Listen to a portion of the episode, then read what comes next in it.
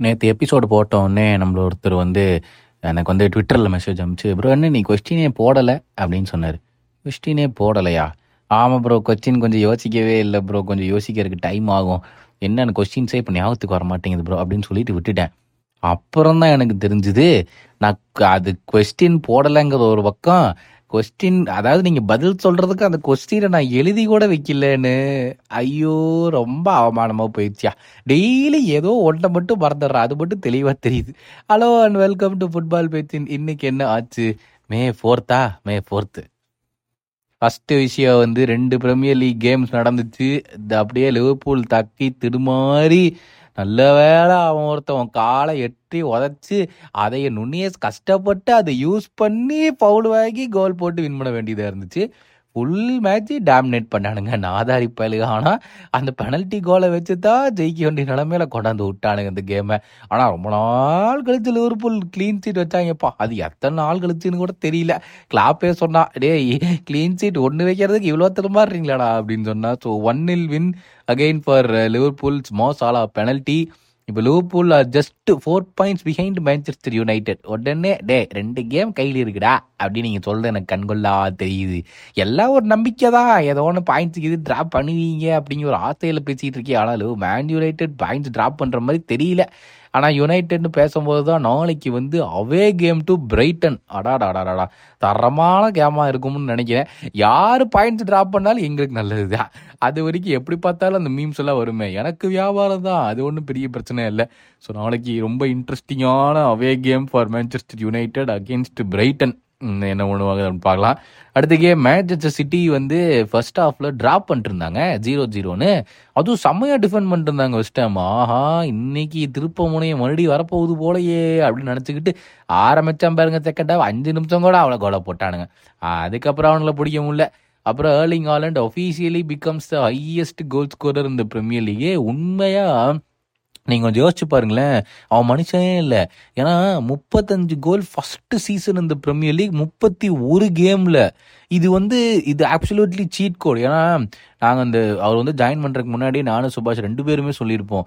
டேய் டிப்ரைனே வரான்டா டிப்ரைனே வேறு இருக்கான். இவனுக்கு இருக்கிற ஸ்பீடு இவனுக்கு இருக்கிற ஃபிசிக்காலிட்டி அண்ட் டிப்ரைனே மாதிரி ஒரு அசிஸ்ட் கொடுக்குறவன்ட்டு சத்தியமாக தாங்காதரா இந்த லீக்னு நாங்கள் ரெண்டு பேரும் சொன்னோம். அதே மாதிரி ஃபஸ்ட்டு அதாவது இன்னும் அந்த சி டீமுக்கு இன்னும் அட்ஜஸ்ட் பண்ணிகிட்டு இருக்கான். அட்ஜஸ்ட் பண்ணிகிட்டு இருக்கும் போதே கோல்டன் பூட்டை அடித்து இருபத்தி எட்டு வருஷம் ரெக்கார்டே அடிச்சு போட்டான்.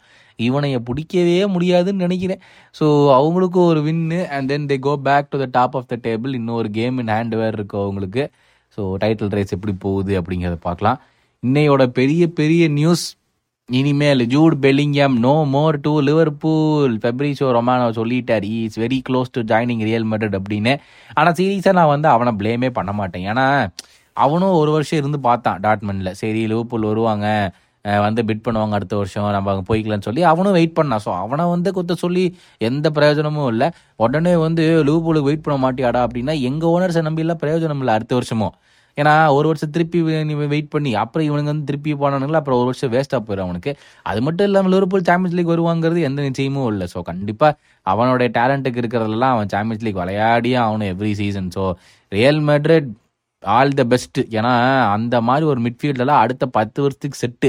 நீங்கள் கொஞ்சம் யோசிச்சு பாருங்களேன். கேமவிங்கா சுவமேனி வேல்வர்டே இப்போ பெல்லிங்கமு ஏற்கனவே இருக்கிற யார்? க்ரூஸு மாட்ரிச்சு ஐயய்யய்யே என்னையா இது? இப்படியெல்லாம் ஒரு டீமை வச்சுருந்தா ஆப்பனண்ட்டெல்லாம் என்ன பண்ண முடியும்? இது வந்து அநியாயமான சீட் கூட அசன்சியோ வேற மோசம்யா. இதில் இவங்க டீமை தொடவே முடியாதுன்னு நினைக்கிறேன்.